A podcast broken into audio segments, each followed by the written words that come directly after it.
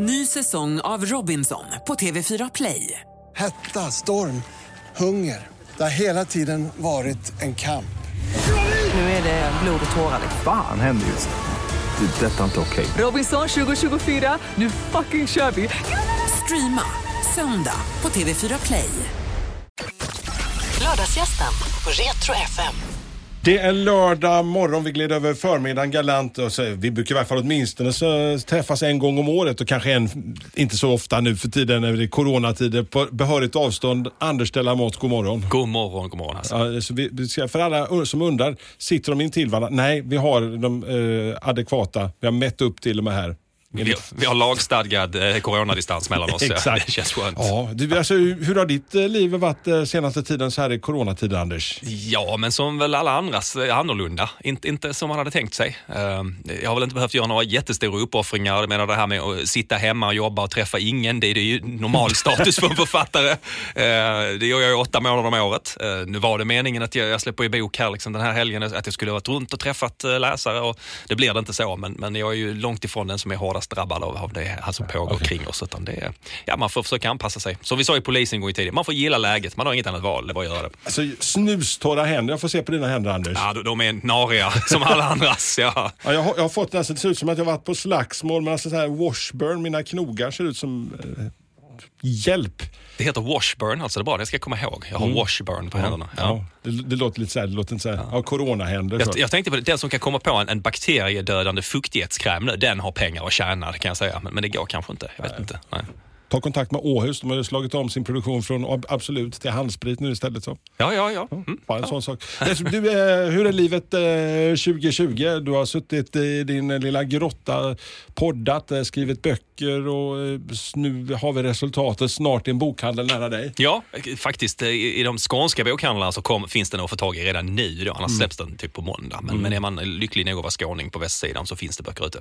Ja, nej, vår offer som precis har kommit, äntligen ute. Känns alltid bra. Kommer ut med en ny bok. Eh, fjärde boken i Årstidskvartetten. Avslutande boken i Årstidskvartetten. Så det har också varit lite eh, både kul och lite vemodigt så att stänga det kapitlet. Det är ju deckare och spänning och sådär och som jag skriver. Men du, för de som inte har hängt med i årstidskvartetten, eh, vi har ju då alla de korrekta, det är vår som vi har kommit till nu. Passande att den släpps nu då också. Ja, det är skälet till varför vi, vi drog ut på det lite längre här. Så att, nej, men det började med slutet på sommaren, sen var det ju höstdåd, eh, vintereld som ju kom senast och så vår offer som kom nu. Och de är ju, Finns det någon koppling däremellan? Alltså, det finns ju några karaktärer som har glidit in och ut mellan böckerna på något vis. ja, det gör det. Eh, de är ju fristående, man kan läsa dem i precis vilken ordning man vill. Upplägget är lite likadant, det vill säga det finns en dåtidshistoria någonstans på 80-talet med lite 80-talsmusik i. Eh, ja, som, som, som jag gillar.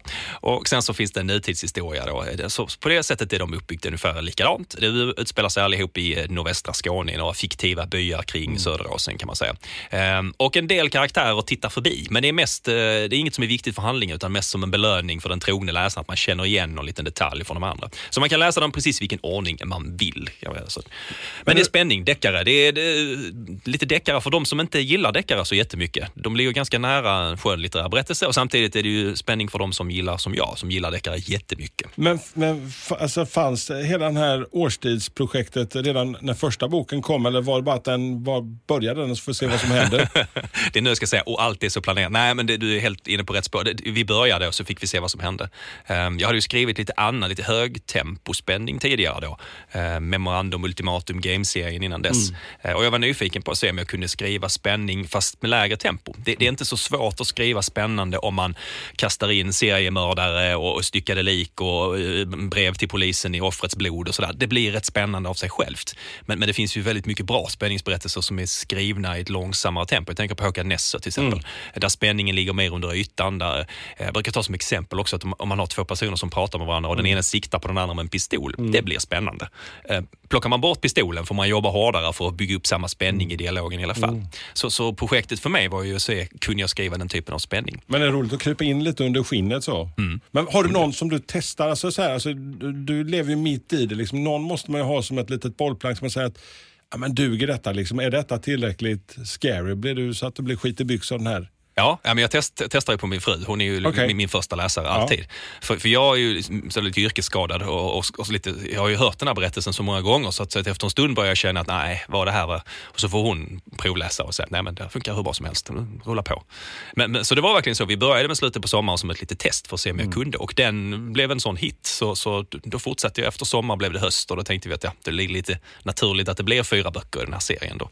Och nu är vi framme vid vår som ju är den, den sista i den här. Är lite passande nu i den härliga vårsolens glans och en stundande påsk. Och, eh, berätta eh, lite kort synopsis. Eh, mm vad, är storyn i den här? Ja, men den börjar valborgsmässoafton. Eh, Valborgsmässoafton är ju bra att utgå ifrån. Det ska brännas eldar och det ska festas lite och sådär. Så valborgsmässoafton 1986 börjar den med en, en ung polis som heter Arne Backe som, som inte är sådär särskilt eh, trevlig människa egentligen. Han är en sådär som, som alla människor retar sig lite på. Han vet inte riktigt varför de gör det, men han kan se det på dem att folk inte gillar honom. Men han har tagit sig igenom polishögskolan. Han har, han har fått ett, ett jobb på en, en liten polisstation i nordvästra Skåne. Hans chef vill inte släppa ut honom ur huset ens, men, men så får han åka och hämta en ny fin polisbil i Helsingborg och istället för att åka direkt till stationen med den då, så, så tar han en sväng inom sin, sin lilla hemby Tornaby för att visa upp sig, sig liksom, och sitt nya jag. Alla de här som har hånat honom och kallat honom för Arne Nedförsbacke ska nu äntligen få se liksom, att här Det är Arnes uppförsbacke. Ja, nu är det Arne uppförsbacke här. Och, och, och framförallt så vill han visa upp eh, sig själv då för en, en tjej som heter Elita Svart som är den vackraste men kanske också den farligaste flickan i trakten. Elita svart. Elita Svart, ja. Så han åker ut till hennes, hennes pappas gård och så visar han upp sig. Och det går inte riktigt som man har tänkt sig, Arne. Men, men han får med sig ett, ett polaroidfoto, ett, ett litet läskigt polaroidfoto med, med fyra barn och så Elita på. Och så får han en inbjudan till eh, någonting som ska hända på kvällen. Vår, en vårofferceremoni som ska utspela sig på valborgsnatten 1986. Och sen eh, går det inte riktigt alls som Arne har tänkt sig. Och sen hoppar vi, vi 30 år fram. Och- Som du alltid brukar göra. som jag alltid brukar göra. Och då kommer eh, Thea Lind, som egentligen inte alls är från Skåne, som flyttar tillsammans med sin man David hem till hans hemtrakter i just Tornaby. Eh, David han är restaurangägare och han, han har drivit restauranger som har gått sådär i Stockholm. Han har fått sälja, flytta hem, nu ska de starta restaurang på ett slott. Och nästan det första som händer, Thea hon, ska, hon är inte så sugen på att flytta egentligen, men hon ska jobba som distriktsläkare i den här trakten eh, och, och försöka hämta sig från en, en grej hon har varit med om när hon jobbade som läkare i Syrien. Eh, och hon är ute och går med hunden och så hittar hon inuti ett gammalt träd hittar hon en burk och i den här burken finns det en liten otäck kvistfigur som hänger ihop med en lokal valborgslegend. Och så finns det ett polaroidfoto, ett läskigt polaroidfoto med fyra barn och en vacker kvinna. Oh, Och så finns det en inbjudan, valborgsmässoafton 1986. stopp där Anders. Alltså, jag stoppar där. Fuh, fuh. Ser du eh, den som en film? Eh, ja. I huvudet i varje fall. Ja, ja, men det gör jag. Vi håller ju på att jobba med tv-serien nu faktiskt för, för hela Skåneprojektet, hela Skåneserien. Så vi håller på med slutet på sommaren just nu. Jag håller faktiskt på att läsa första manusutkasten nu. Eh, och eh, går allting som vi hoppas där så blir det ju en, en säsong per, per bok. Så det skulle funka alldeles utmärkt att, att filma det här tycker jag. Vem är det som eh, blir huvudman för denna serie? Då? Eh, jag jobbar med ett produktionsbolag som heter Harmonica som hänger ihop med, med SF, Svensk Film. Och som det är just nu så jobbar vi med Via Play. Så förhoppningsvis, så vi hoppas att vi ska få en, en beställning på den här serien nu innan midsommar. Så kanske vi kan komma igång och filma nästa år om allt går som det ska. Det är, film och tv-branschen är speciell, men det ser bra ut. Vi har ju pratat om det nästan varje gång vi har Ja. träffats Anders. Alltså, Det är en fråga jag får vill ofta, inte- när jag, kommer filmen? Jag, jag, vill inte, jag vill inte gnida in det, men du har, du har sagt så här, så här, lite Peter Varje nu, eh, Ja, Anders. ja det, men det, är så, det, det, är allt, det, det roliga är ju så att när, när jag skriver på ett kontrakt för en bok, då vet jag att det kommer en bok, för där kontrollerar jag processen. Eh, om jag skriver på ett kontrakt för en film eller tv så vet jag att det finns människor som vill att det ska bli film eller tv. Det kan man säga är den stora skillnaden. Men, men just här ser det väl väldigt bra ut. Det har aldrig varit så nära som det är nu. Det, vi har kommit så långt skarpt så att Okej. man har börjat titta lite på casting och eh, börjat planera för inspelningsplatser och sådär. Så nu börjar det Ja. se riktigt, riktigt skarpt Alltså, ut. eh, vi säger ingenting Anders, alltså, men när vi, men vi träffas Osvuret är bäst. när vi träffas på Golden Globe-galan till nästa år så, så. Precis. så kan vi säga att Om, om inte vi måste göra den på Skype, vi får väl se. Men... Nej, det är lite så. Världen är ju lite föränderlig i dessa ja, tider. Ja, men, men vi- å andra sidan så är det ju, det är ju ganska skönt på det sättet att, att man kan i alla fall erbjuda som, som författare. Jag kan inte fixa corona, men jag kan erbjuda lite tidsfördriv medan det här liksom passerar. Är man tvungen att, att sitta hemma och göra ingenting så passa på att läsa en bok då. Separationsångest när man eh, lämnar liksom ett sånt här projekt som har pågått så många år nu, Anders. Mm. Eh, Blir det så eller kä- känns det lite tomt? Eh, både och, ska jag säga. Eller Eh, skönt? ja, lite, lite av varje är det väl. Nu- Det, har- nu har jag ju haft det här formatet, eh, som jag sa, med, med en 80-talsberättelse och en nutidsberättelse, nordvästra Skåne och så är det fyra hu nya huvudpersoner.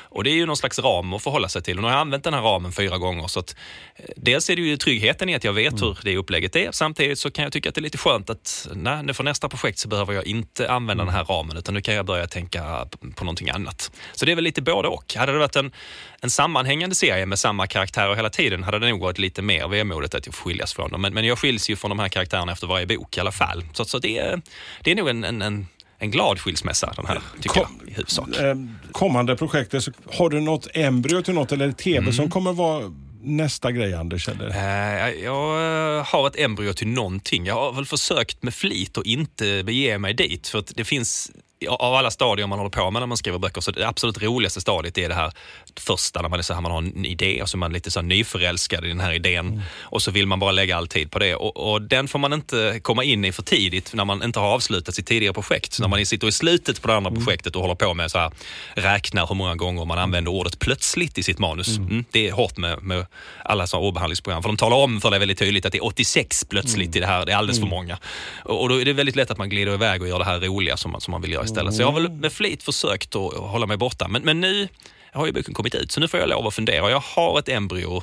Eh, Jag har skrivit kontrakt på fyra nya böcker med Bonniers. Jag har lovat att det ska vara spänning. Jag har lovat att det ska utspela sig i Skåne.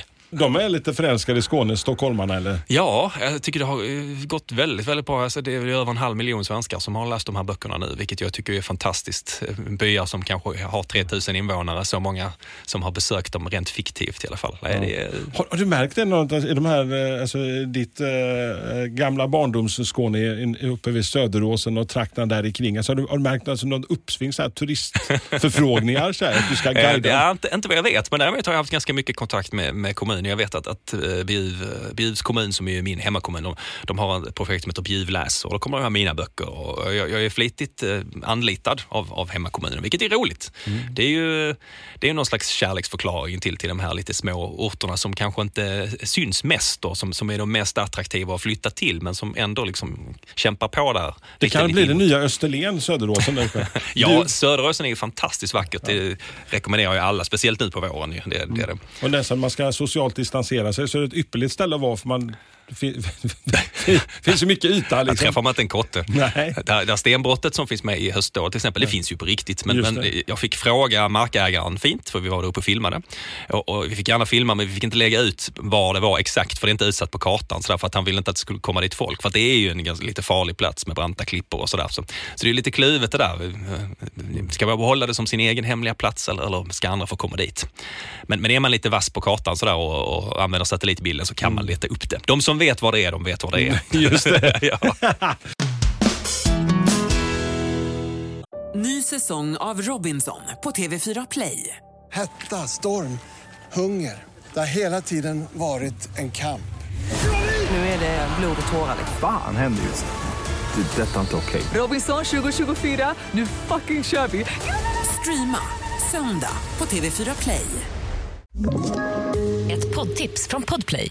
I podden Något Kaiko garanterar östgötarna Brutti och jag, Davva, dig en stor dos skratt. Där följer jag pladask för köttätandet igen. Man är lite som en jävla vampyr. Man har fått lite blodsmak och då måste man ha mer. Udda spaningar, fängslande anekdoter och en och annan arg rant. Jag måste ha mitt kaffe på morgonen för annars är jag ingen trevlig människa. Då är du ingen trevlig människa, punkt. Något Kaiko, hör du på Podplay. Därför är gardinerna. Men du Anders, jag sitter också och grunnar på det här vi pratade om TV, att eh, årstidskvartetten ska bli eh, någonting kanske på Viaplay. Vilka skulle du se som skådisar? Så har du några själv sådana här favvisskådisar? För du har ändå själv varit inne och fuskat lite grann, bland annat i, i Jägarna. Ja, också. Mina, mina 15 sekunder som, Ja. som rättsläkare i. Såg ni det? Jägarna TV-serien, avsnitt två. Rättsläkare Lindgren. Jag är ik- iklädd sån här vit plaststrumpa hela Ja. Ja.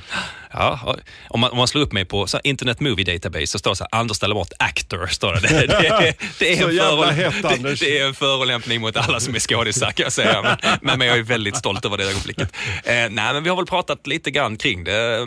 det är I och med att det är ju ehm, så att säga generation, det vill säga att det, det är 80-tal och så är det nutid skådespeltid så är det ju, det behövs det två skådisar per roll Mm. kan man säga för, för de som, som går över. Så det ska ju, man vill ju helst inte försöka sminka någon gammal för det brukar inte bli så jättelyckat. Nej, det är ju... Så att, och sen så är jag ju så här, jag vill ju gärna, precis som i Jägarna var det väldigt viktigt att alla pratade norrländska. Mm. Och jag tycker att det är precis lika viktigt att alla ska prata skånska här som är skåningar. Det finns ju karaktärer som inte är det också. Så blir inte Mikael Persbrandt då? Så då? det blir, blir, nej, inte i alla fall i de rollerna som, som tycker jag i alla fall, som, som, som ska spelas av skåningar. Jag är fortfarande lite sur över att vi har Wallander och det finns inte en Wallander som pratar skånska ännu. Nej.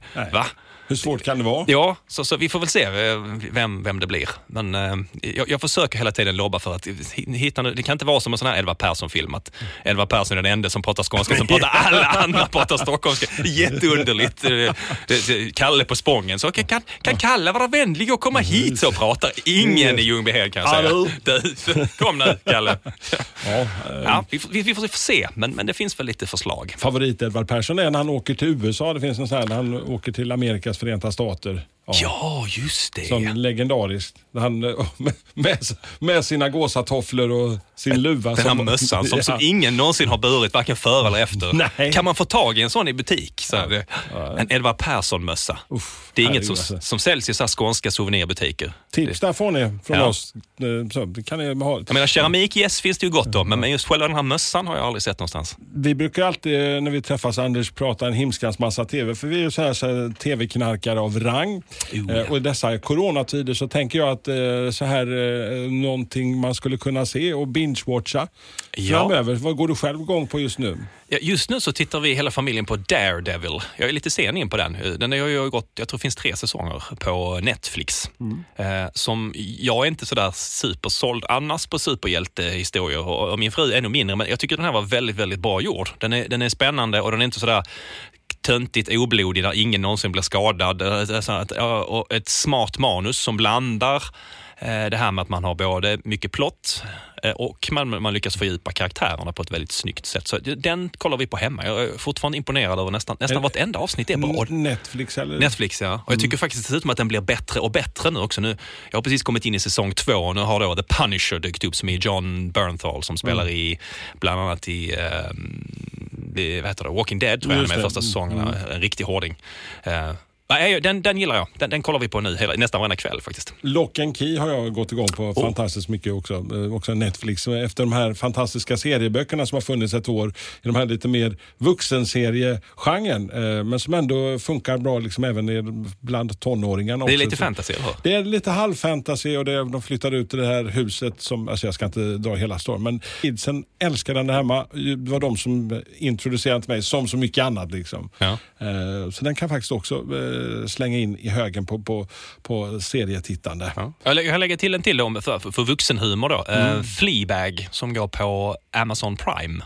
Okej. Ja, en, eh, baserad på en, en komedirutin, ett ko- ett komedinummer från början. De fick väl, jag tror också, någon Golden Ja, globe de, de fick väldigt mycket priser och väldigt prisbelönt. Eh, Och hon som har skrivit den, eh, vad heter hon, Eh, Phoebe någonting. Eh, Oerhört eh, kreativ, duktig människa. Hon är bara lite över 30. Hon har skapat Fleabag, hon har skapat Killing Eve. Hon är med och skriver manus till nya Bond-filmen också och hon spelar huvudrollen i Fleabag.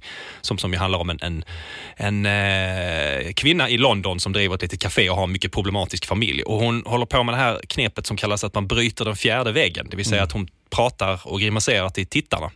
Och det är svårt att göra. Eh, Man har sett det några gånger i House of Cards till exempel när, när Frank Underwood plötsligt talar till oss som tittare. Hon gör det hela tiden men det är så smart gjort så att det funkar hur bra som helst. Det känns som att vi hela tiden har en hemlis med henne för hon, hon säger någonting så här och så säger hon till oss det här kommer hända nu och sen händer det hon säger.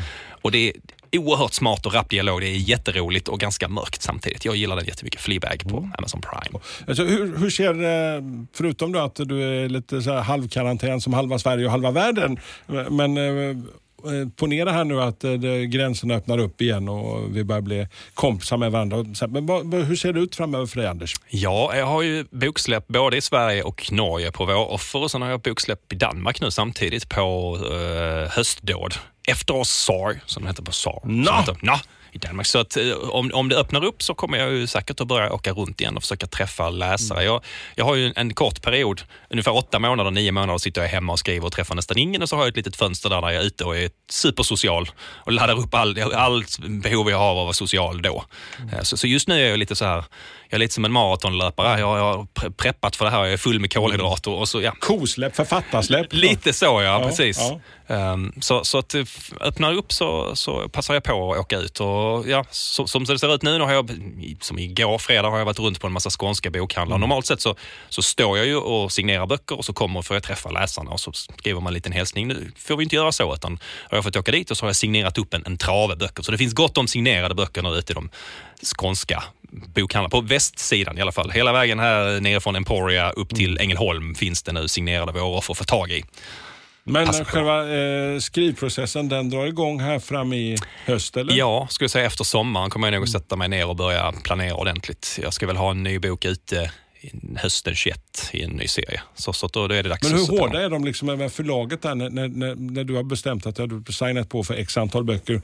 Eh, Bestämmer är den väldigt fast den här deadlinen att du måste leverera till dess? Eller? Eh, nej, det, vi kan alltid prata om saker. Förlaget är väl lika intresserat som jag att det kommer ut någonting som är bra. Men eh, hellre än att det ska komma ut i tid. Men jag är rätt bra på att hålla deadline så jag brukar hålla det jag lovar. Och jag försöker jag har ju skrivande som heltidsjobb så jag försöker ha en bok ute om året. Man måste nästan ha det också för att Sverige är fullt av jätteduktiga krimförfattare. Det kommer 200 någonstans 50 nya deckare om året i Sverige, högt och lågt. Men 250, det är oerhört många. Så att man kan inte vänta alldeles för länge heller. Utan vill man hålla sig aktuell och behålla förhållandet till, till läsarna så, så måste man komma ut ganska regelbundet i alla fall. Sen gillar jag att jobba mot en deadline. Det, det, jag funkar bättre så. Jag skriver mycket mer när jag närmar mig deadline. Det gör jag. Vi gör ju bokslut nu då som vi berättar med eh, Årstidskvartetten och eh, signat på då för x antal nya böcker. Kommer de, som det ser ut nu i ditt huvud, eh, vara sammanhängande eller att du vill ha serieformatet eller vill du ha fristående böcker? Hur tänk? Bra, bra fråga. Nej, men jag tycker att det känns nog att de kommer vara lite mer sammanhängande. Jag har inte riktigt skrivit Game-serien var ju tre sammanhängande böcker, men de var aldrig planerade så. Jag började bara med Game och sen fyllde jag på med de andra. Så jag har aldrig skrivit någon lite längre serie som jag har planerat från början.